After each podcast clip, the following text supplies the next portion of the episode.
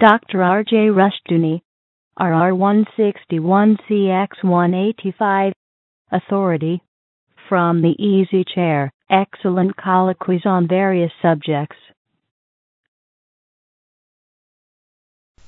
This is R.J. Rushdoony, Easy Chair number 295, August the 4th, 1993. This evening, Douglas Murray, back again after a few weeks in Alaska, Otto Scott, and Mark Rushdoony and I are going to discuss, first of all, the question of authority. This is a very important question or subject for our time because authority in any historic sense is very widely denied. And yet Richard Sennett, in his book Authority, published in uh, 1980, had this to say, and his perspective is not mine, it is not even religious. But all the same, he said, and this is the first sentence in his book. The need for authority is basic. There can be no society, he goes on to point out, without some kind of authority. The absence of authority is anarchy.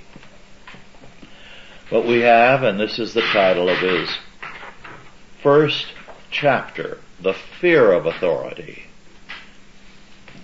Today, instead of a respect for authority, we have a very, very widespread fear of it.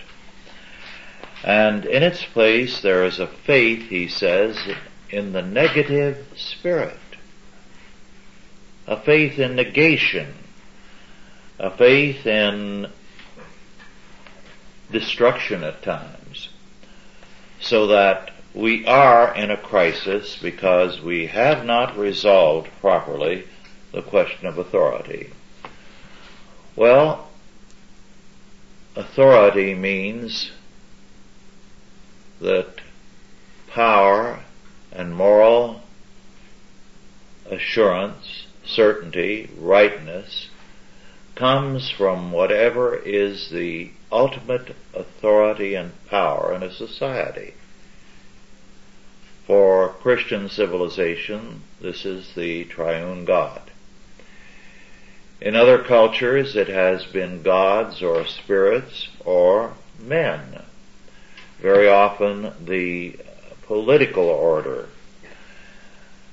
In our time, we have a crisis. There is a breakdown in any belief in God's authority in a vast segment of our society. So that authority now emanates from two sources. One is the power state.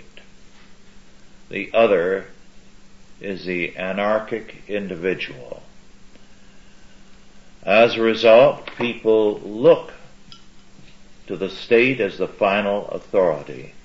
And in fact, a very common argument increasingly is that something should be done to the people who are protesting against abortion. And it is actually being said in print that since the Supreme Court has spoken, these protesters have no right to an opinion on the uh, subject. They have no right to oppose what is accepted. Of course, this is a far cry from the attitude of the 60s, but it's an increasingly common one. The state as the authority, and against that, of course, the anarchic individual. The belief that unless one gives his consent to something, it cannot be binding. Because of this fact, our society is increasingly in crisis with a state refusing to be bound by any moral law. And more and more individuals saying, my will be done and no one has the right to contradict me. Well, with that general introduction, Douglas, would you like to comment on the subject? Well, I think we've all seen the bumper stickers in California. I haven't seen them anywhere else that says question authority. And this seems to be a recurring theme bubbling up out of the mud in California at least for about the past 30 years. This uh, anarchistic drive to uh, eliminate all authority, that uh, each person is their own God and their own authority. And uh, this has led us down the garden path. the uh, you mentioned the uh, decision regarding abortion, and I think it's difficult to sustain uh, authority when you don't have some unanimity within a culture. And uh, correct me if I'm wrong, but I, th- I think the Roe versus Wade decision was 5-4. Generally, the Supreme Court revisits a decision that is that close, and they haven't revisited that decision, or at least not treated it in depth for uh, 20 years, which is uh, rather unusual on that close a, a vote, and I think it's gradually led to this deep breach in our society over whether uh, they exercise due authority or or not. Uh, and it's it's led to a deep schism in our society over the fact that the court can make such a divisive decision that goes against everything that a large uh, percentage of our society believes in and try to sustain it over a long period of time without moderating it uh, uh, to try to uh, mollify some of the uh, divisiveness that's been caused in society. So they, they have destroyed their own authority. The Supreme Court, uh, I, most people that I talk to have virtually little or no respect for either the people on it or any of their decisions. And they've done it to themselves.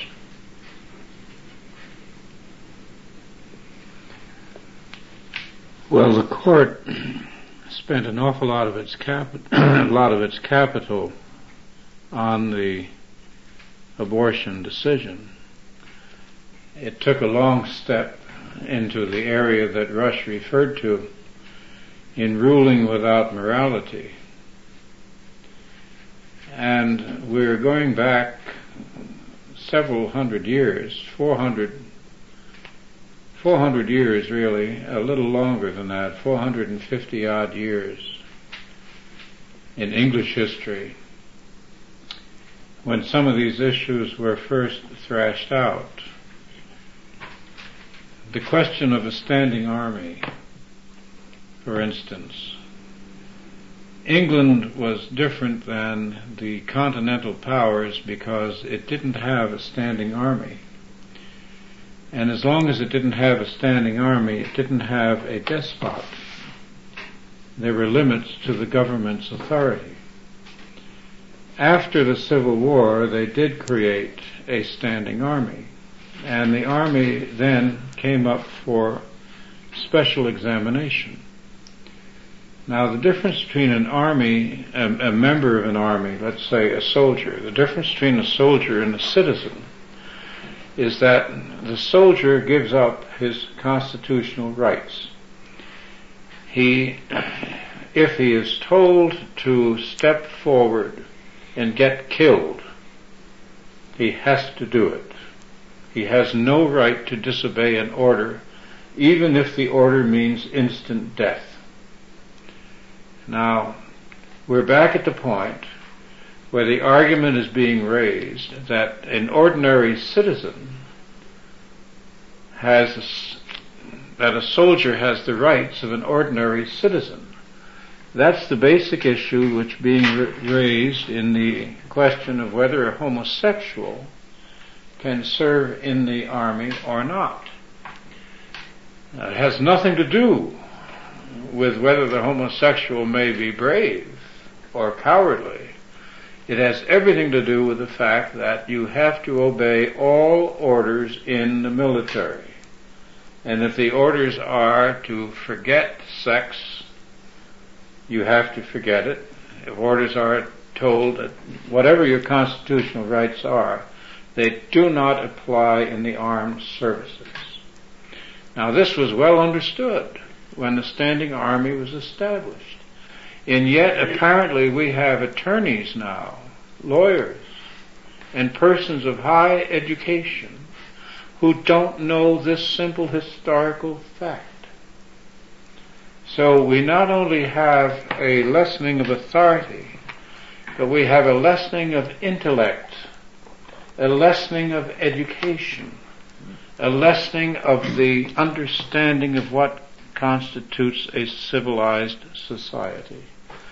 Now, a civilized society offers both freedom and protection but it also offers responsibilities. And they're not on a sentimental basis, they're not on a whimsical basis, they're on the basis of the Christian civilization.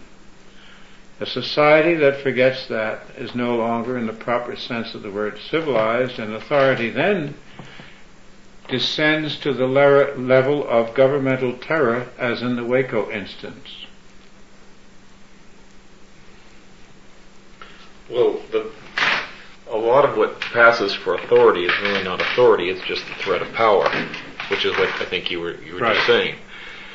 Uh, and government today has unquestioned power, but it doesn't have the respect that that an, an authority carries. You know, you respect the authority of your father or your mother, and uh, you respect authority because of its position by its very nature people today don't respect government except for the fact that it has power.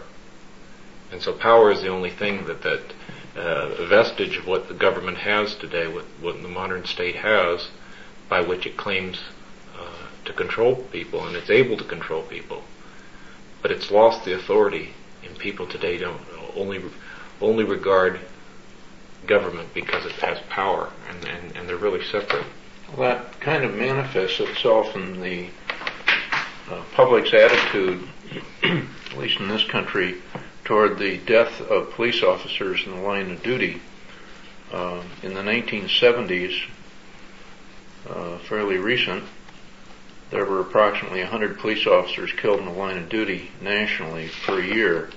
Now it's well over 200 and climbing but the attitude has changed. There used to be a sense of indignation because the average citizen realized that the death of that police officer by a criminal was an attack on the citizen, indirectly.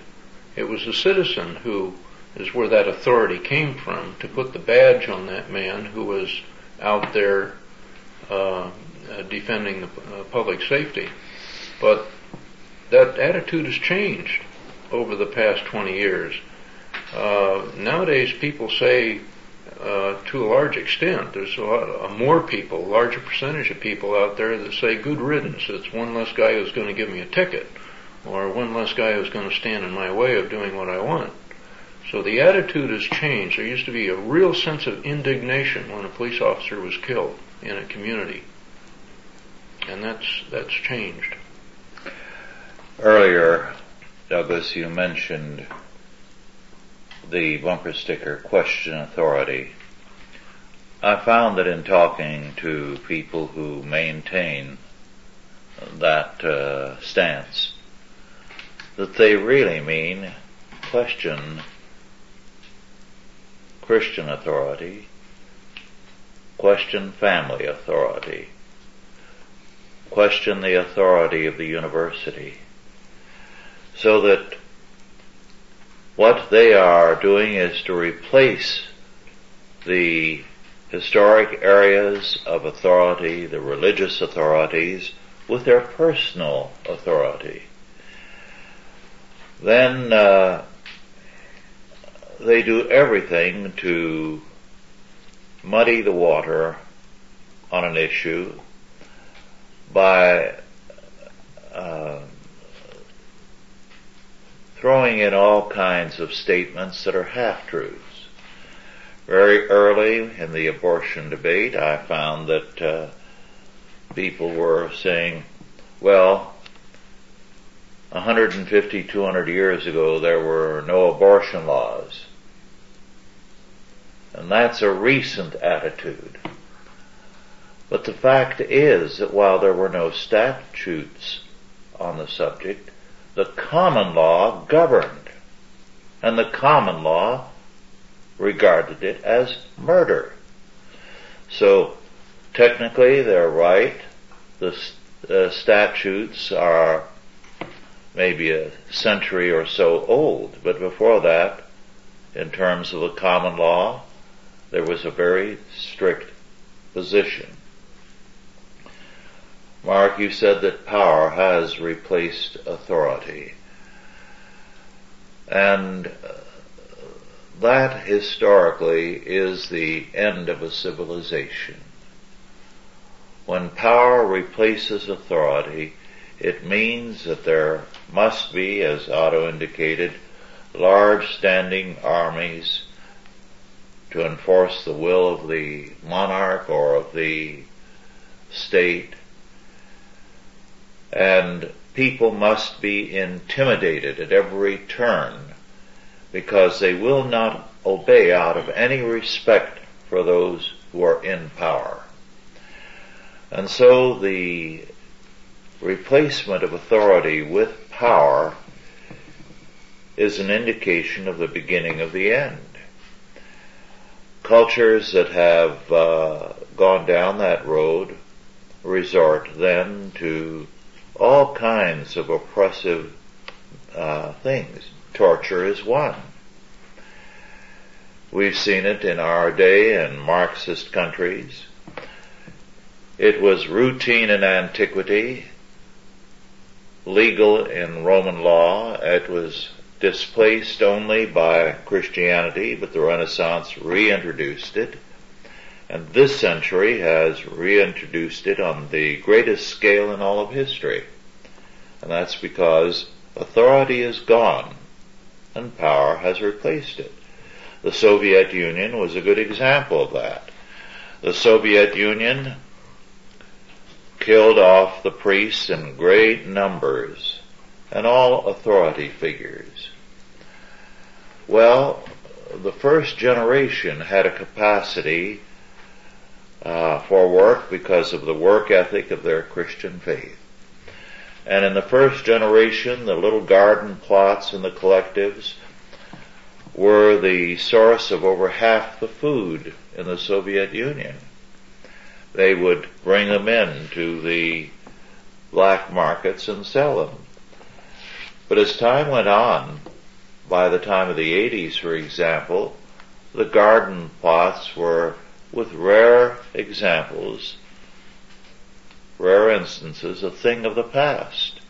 What they were doing was to steal from the collective harvest and take it into town as though it had been their own garden produce. So it was a civilization in the course of a rapid breakdown because power had replaced authority and therefore with the people in time, character was replaced with theft and the country was desperately on the skids. Well, the question of who's in charge seems to span all of recorded history. Mm-hmm. Uh, everybody is, seems to be perplexed by it. Yes. Uh, it's the question never seems to get answered uh, definitively or in, in, a lasting way, except by those people uh, who are Christians. Mm-hmm. There is an interesting aspect of history that uh, is forgotten and it's been very much on my mind the past few months. I've gone back and reread Plutarch, whose perspective is not mine, on Sparta. when uh, Lycurgus took over, he was determined to create a power state in order to make Sparta strong, the dominant force. So what he did was to destroy marriage and the family and money. Those three things. You could not have a home. Men and women slept in separate barracks and came together only to beget children. The rest of the time they were encouraged to every kind of immorality and homosexuality, lesbianism were both encouraged. Then too, the money was debased so that no one could resort and money was controlled totally by the state so that no one could rely on his family or his property or his money he had to rely exclusively on the state. Now, that was a way of replacing traditional Spartan authority with the power of the state. And it led to the destruction of everything in the past so that we know less about Sparta than most of the Greek cities.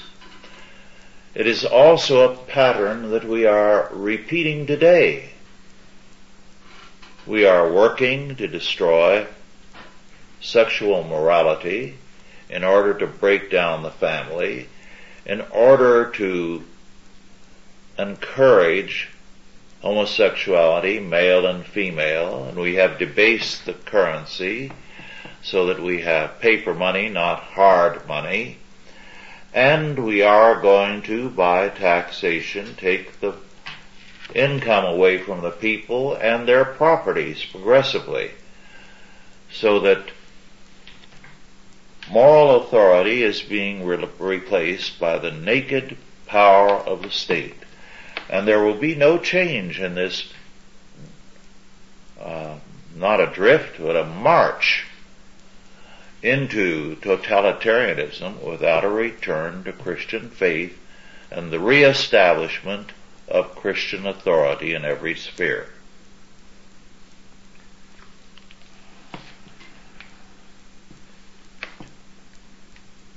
Why do people put up with it? Well, sexual license is confused with liberty.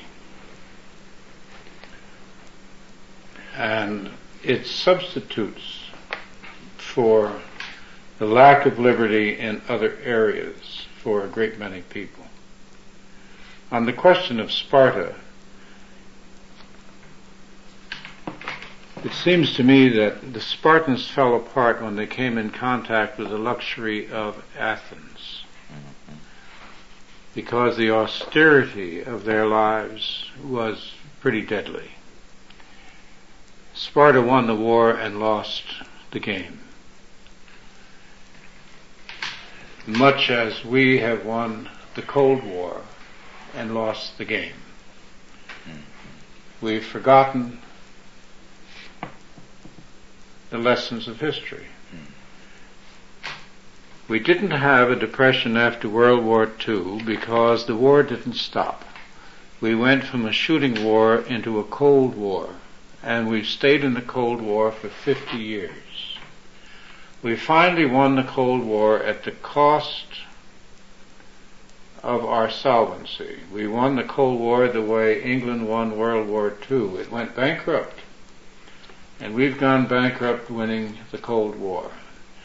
Now we're demobilizing our forces and we're going to have the depression that we didn't have at the end of World War II. And anyone who doesn't know that has overlooked the lessons of all history, both cultural and economic. So it doesn't really matter what solutions Mr. Clinton has. None of them are going to work because we will not have enough jobs to take care of our demobilized military. And he says, well, we'll re-educate them. And this is a boy who got out of school like the average American who went through school and went through college. He will never forget it He'll tell you about it for the rest of his life because he thinks it's the greatest experience he's ever had was to go to school. And he thinks that schools are going to get us out of this trip. Well, when you substitute in institution, institutions, Rush at one time called education the American religion and he called schools the American temples. This is not a very good temple. There's no God in that temple. There's no higher power in the temple. There's nothing but a bunch of school teachers and pieces of paper. Years ago in the 30s, I became the youth worker on uh, the San Francisco Chinatown Church.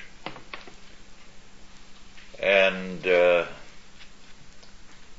one of my most vivid and unforgettable memories is one woman there in that church whom I thought the world of.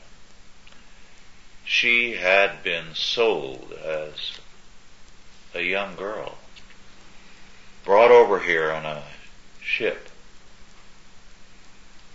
put into a house of prostitution and been rescued by Donaldina Cameron. She had no illusions about her country. Other Chinese, whatever they knew, might still be sentimentally inclined, but she had none.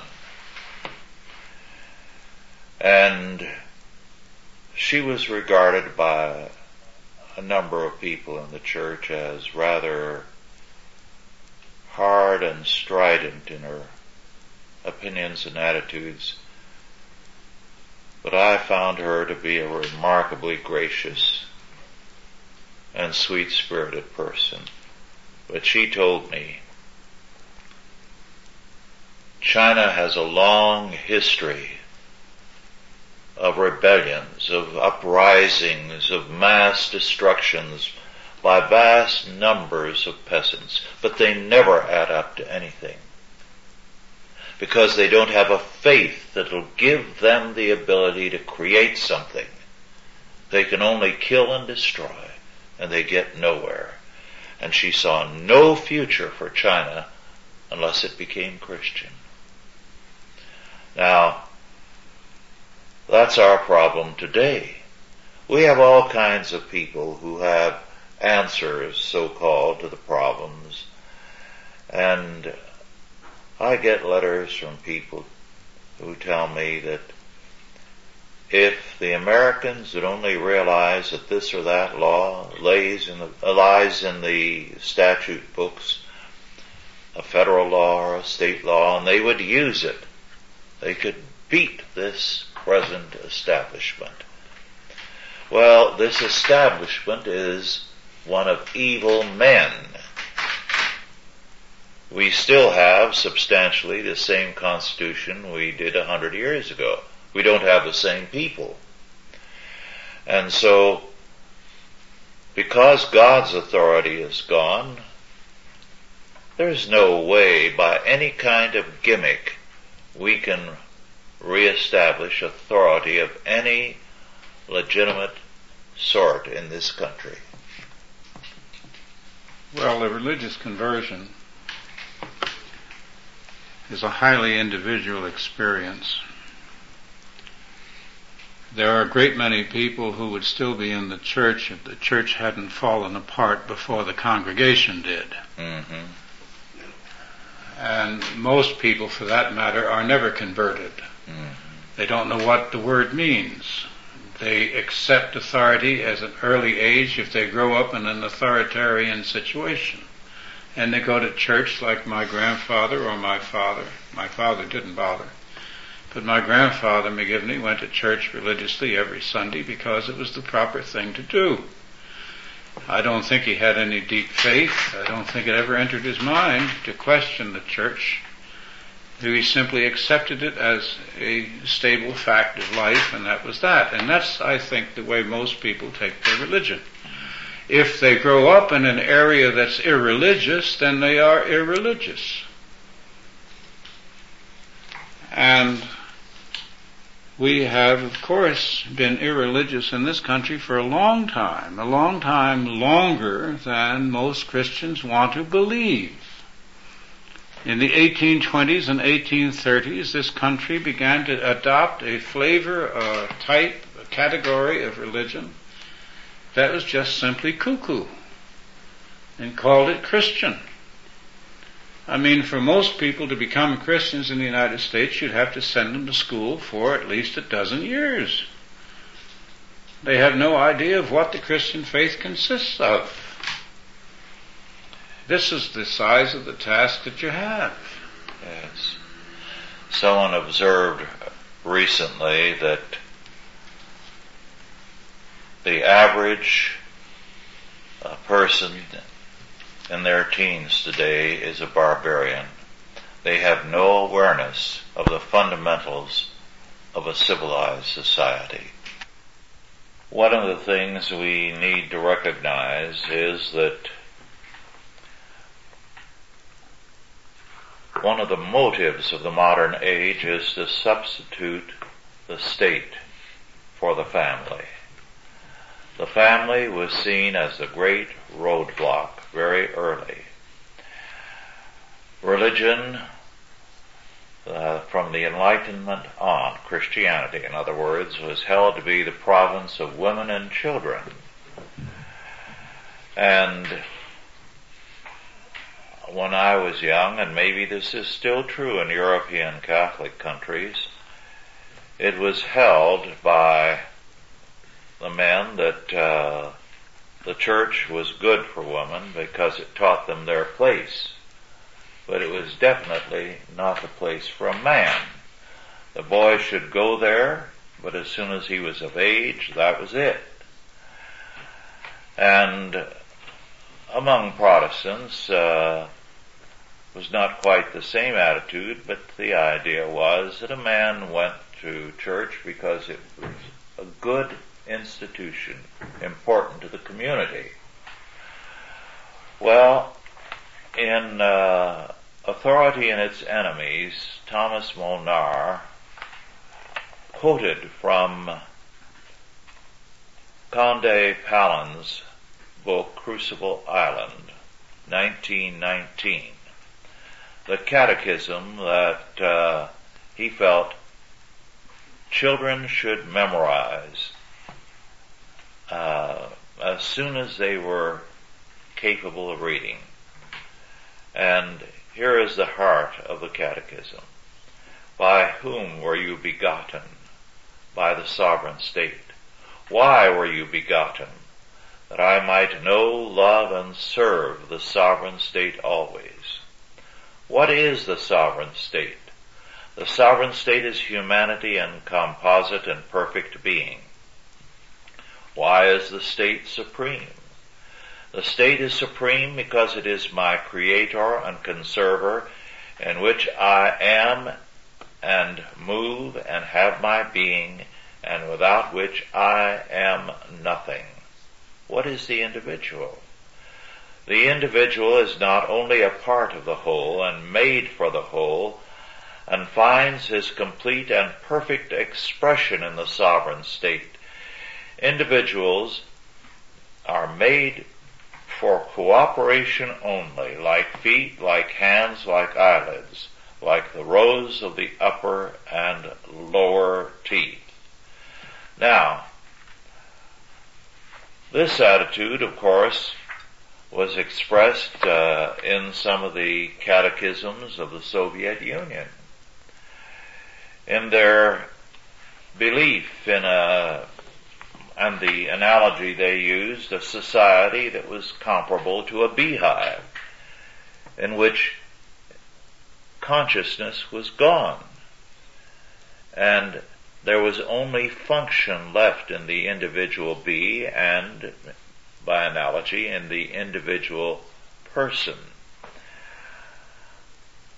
This was the goal of Karl Marx, who felt that consciousness was a kind of alienation of a person from his true being. We've had the same kind of thinking in this country on the part of the uh, sexual revolutionaries such as Henry Miller, who felt that we needed two centuries of the time of the assassins during which reading and all knowledge would disappear, libraries would disappear, morality would disappear. Then after two centuries of this kind of total moral anarchy, mankind could emerge freed from morality and religion and live in a paradise. Well, all such thinking presupposes a doctrine of man in which man is naturally good and only needs to be freed from Christianity to realize his potential. And what has happened, of course, is that hell on earth has been created by these people. Well, of course, it was Christianity which argued that the individual had authority. Mm-hmm. And it's been the socialists who have argued that the greater good is what all individuals should ascribe to. And the greater good in under Hitler, the greater good under Mussolini, the greater good under Stalin was considered the uh, duty of every individual should consider the greater good. So you could sacrifice a generation or two in order to bring in a better society. That was the that was the rationale of the fascists, the Nazis, and the communists, all of whom were sort varieties of socialists. Well, John Dewey felt emphatically that the family was bad for children. He felt that Christianity was bad. He felt that our historic American education produced self-conscious individuals and he was for the obliteration of self-consciousness in favor of group consciousness. By the 60s, and I got this from students, including university students, the teaching while on the university level in uh, classes, psychology classes, uh, was directed against inner directedness in favor of group directedness, and a variety of terms were coined whereby the focus of the individual would not be on himself. To have such a focus was to be at war with society, to be regressive. At the same time, it encouraged self-expression in a lawless way, so that you could not think in terms of family and private property and the integrity of yourself as an individual only in terms of a lawless sexuality, a hostility to the family, and a hostility to authority could you be free only by merging yourself into the group. Well, part of this, of course, was the rebellion against Christianity and the Christian culture which began in the 19th century and continued on until our own, and now, of course, is well advanced. Modern art, modern music, uh, modern writing, writing without coherence, uh, without uh, chronology, without moral backing standards, and so forth. Abstract expressionism, so forth. All this was an attack against Christian authority in cultural areas, and a great many Christians went along with it. In my opinion, a lot of Protestants helped it by the fact that they despise art and artists. They almost excommunicated, you might speak, the artistic community. it wasn't up to their standards. And uh, with the exception of literature, and they didn't do too much to defend that, but it did last longer than the others. When you have the central culture, all the values, not just the family, but the whole thing that makes a family, I mean the moral values inherent in a family, when they all go, then of course you have a civilization that is in the process here for a while, a long time, I thought it was simply decline. Now I think it's more in the line of transformation. This is being changed into something else. We don't know yet whether it's going to collapse. It's too easy to say it'll collapse because even Rome didn't collapse immediately. In fact, in some ways, Rome never collapsed. It's still with us. We have high tech, which is getting higher and higher and more complicated all the time. We have engineering on a level that the world has never dreamed was imagined, was, was capable, could be done. And we're exploring space, and we're going to continue to, I'm sure. So what we have here is a, you might say, I once called the Greeks elegant barbarians. We are barbaric, we're becoming barbaric in cultural terms, and certainly in traditional terms. But there are new things coming up. There's now an effort being made to a simple father and a simple mother is not enough. It's a biological father, it's a biological mother. As separate from a legal father and a legal mother uh, siblings, which is a term that only scientists once used regarding animals, is now a common social, uh, sociological term used by the social sciences. The social sciences, which have done so much to bring this debacle to us, are now so entrenched that it's going to take almost a revolution to get rid of them. Mm-hmm. One of the key figures in the destruction of authority was Charles Darwin.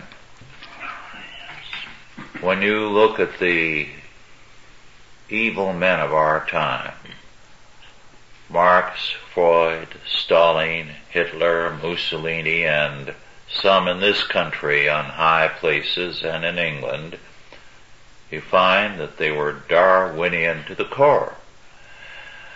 And uh, Darwin himself said about his own theory that uh, he didn't know whether he could trust the opinions of a higher ape like himself. Well, such an opinion is radically re- erosive of all authority. And as Dr. Chilton, an American educator, said about 10, 15 years ago, one of the deadly books in this country was The Naked Ape by, was it Desmond Taylor? Desmond. Desmond. Because it was used for several years in uh, high schools across the country, and he said that uh, it was very effective with students in convincing them that they were a clothed ape. But that's all. That no moral premises, no right nor wrong, nothing had any validity except the appetites of an ape. So he said we should not wonder at what we see all around us.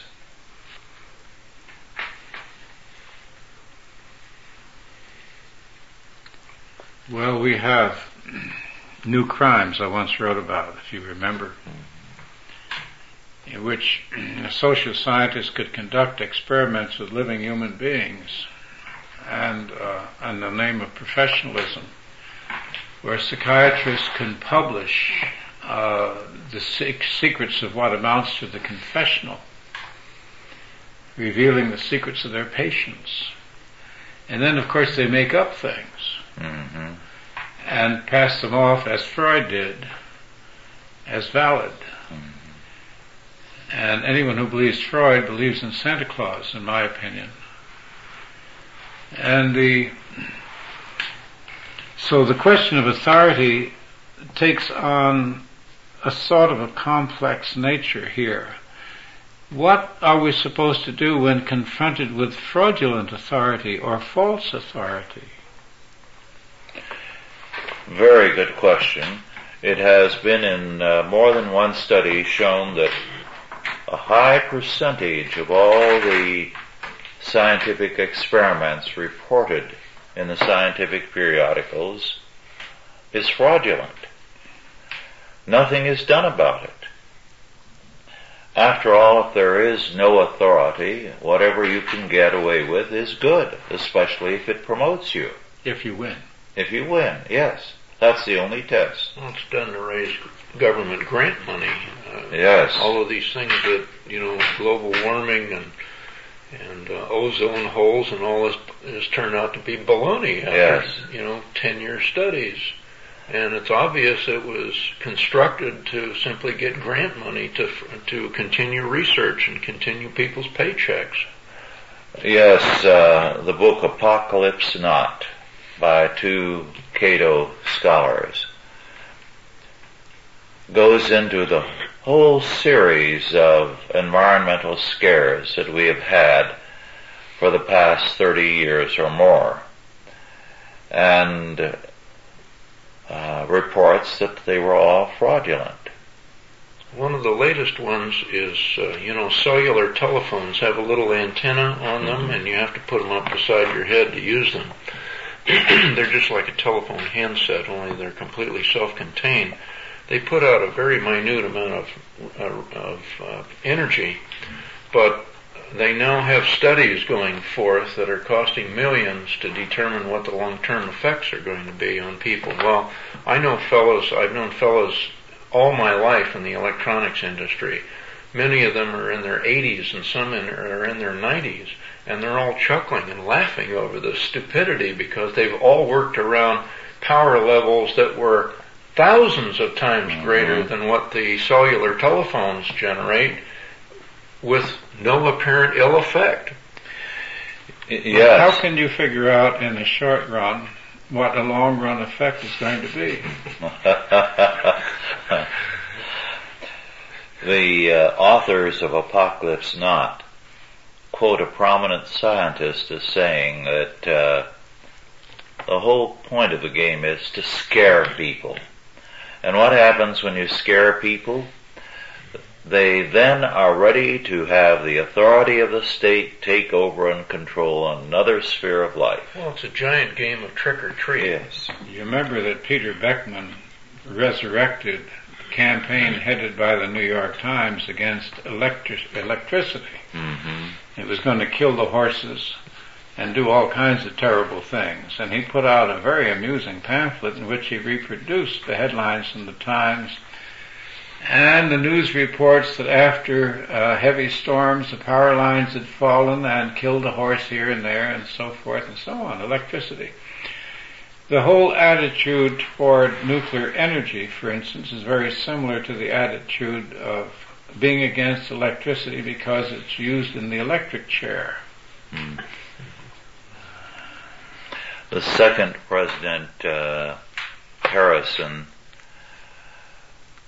would sleep in the White House with the lights on at night in the bedroom because he had been convinced that if he shut them off, it would leak down onto his bed and harm him. so he spent his entire presidency In the light. uh, in the light, yes. Was he from Arkansas?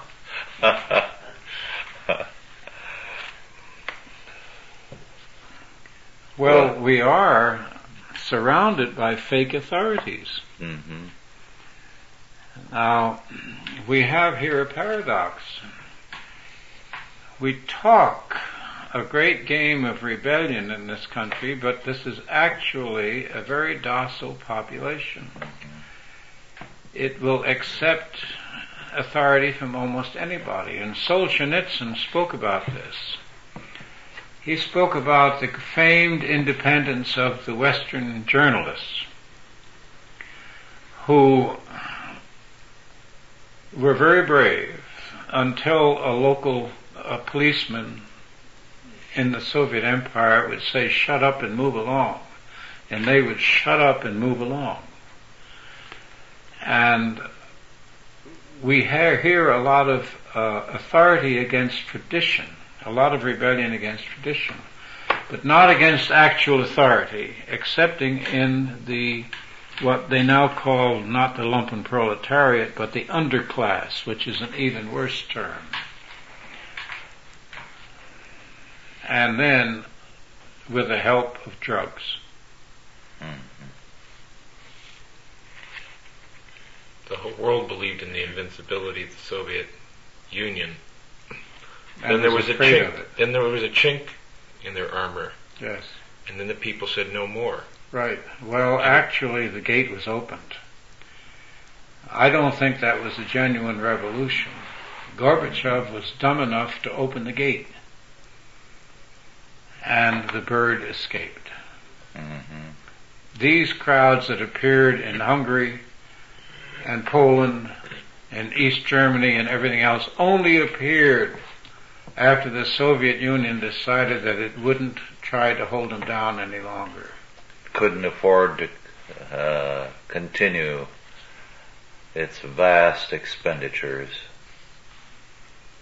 It ran out of money. hmm And then it decided that Which is a form of weakness. Yes. So, And then it decided that it couldn't really command the military forces it had created in a nuclear war against the West. Because the West, despite our press, which pretended that we were weak and that they were strong, we still had a military power which they didn't really believe they could overcome.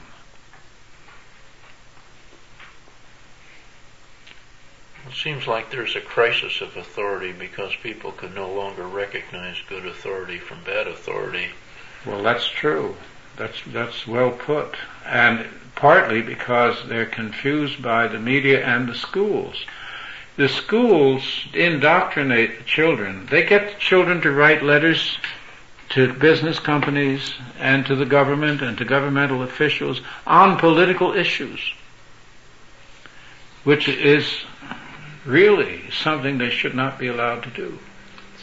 form of an emotional abuse, which Yes. they, they they profess to be against. It's Well, they manipulating children for their own send purposes. environmental letters to refineries saying, why are you poisoning the atmosphere? While the teacher drives them to and from school in a big smoky bus. Well, someone who called me today said, uh, we're seeing how far the language has been debased by the media and the schools and that uh, Justice uh, Ginsburg is called a centrist and a moderate when her opinions are definitely very much to the left. She was a former ACLU attorney. Yes. She campaigned in favor of the ERA hmm amendment. And in no way is she anything excepting a member of now, uh, real, but they were afraid to even criticize her. Only three senators voted against her. It'll go down on their record for the next 50 years. Chisel it in their gravestones. Really will. He voted, he voted against her or she, I've forgotten. Grammatically Against speaking. her. Are you sure? You're, I just said that for fun. yeah. Only our hairdresser knows. well, I think we can see clearly the very, very critical seriousness of the problem. No society can exist without authority. It simply collapses into raw, naked power. totalitarian power. And we are in the process of moving into a totalitarian regime here in the United States. We are, I think, further advanced than most people realize. The only turnaround from anything like that comes from uh, restoration of the faith. When we look back at the Renaissance and realize the tyranny that was all over Europe in that time, the very arbitrary power that monarchs had, so that uh, no one, uh, n- not even a queen, as in Henry VIII's case, was spared if they just displeased the monarch. And yet, all of that was overthrown by the Reformation in due time. In one generation. Yes. Because now there was another authority. And of course, every kind of cynical appraisal is made of the Reformation. We are told that Luther did not say, here I stand, I can do no other, so help me God. But that was apparently his position, and there are some who believe that uh, it was his statement. But in any case, he stood one man against the entire Holy Roman Empire. And look at what happened. So that what he represented was a restoration of authority. And Calvin pushed the same thing further. Had they not done so, not only would we not have the Reformation, we would not have a Catholic Church. Because the Catholic Church was in process of degeneration because it was controlled by the monarchs and the Holy Roman Emperor. And Maximilian planned to be the next pope. He seriously considered it. Don't forget that both Luther and Calvin redefined the faith. Yes. And going back to what I said earlier about the fact that Cuckoo Land became Christianity here, the faith here has to be redefined. Yes. It is no longer the faith of the Reformation. It is comparable to the late medieval mysticism which was only concerned with the individual. Am I going to be saved? Not what happens to the world. Let the world go to hell. And so you had a vast lay movement which was going to turn all men and women into kind of lay monks and lay nuns. And uh, this is what the Reformation challenged, especially Calvin. And very few people have called attention to the fact that he challenged that purely personal, selfish orientation of the faith. And it began with a mighty personal faith on his part, which then went out to the whole world. So, when we see that, it won't take many years to turn things around. So, we have that to look forward to because I believe God is at work again. We have only two, two and a half minutes left. Is there any last statement any of Well, you would I- like to make? I just wanted to say re- redefining the faith is going to be an extra challenge today because the authority of Scripture uh, has been compromised by the Protestant Church, and the multitude of, of Translations. or paraphrases is what they really are uh, of Scripture. You look in a in a catalog of, of Bibles, and there's all sorts of translations. The King James, which has been the traditional uh, version for throughout uh, the last few hundred years, is has a lesser and lesser part apparently of sales because the area in catalogs is getting smaller and smaller. And Christians can't even agree as to what Scripture says because they all have a different Bible. we started out that way in the first century. Mm-hmm. There were dozens of gospels, Mm-hmm. hundreds. Well, we are seeing the kind of anarchy that some of the letters I receive from people who are curious about our position. Do you mean you really believe the Old Testament? Do you mean you believe this or that in the New Testament? To them it's only a ticket to heaven and maybe for a lot of them also a ticket out of this world with a rapture. And that's the extent of their interest. When people ask me that question, I ask them in return, what do you have that it is proven to be better? Yes. And they have no answer. Well, our time is up and with that excellent statement, thank you all for listening and God bless you. It's a good comment. Authorized by the Chalcedon Foundation. Archived by the Mount Olive Tape Library. Digitized by Christ Rules. Dot com.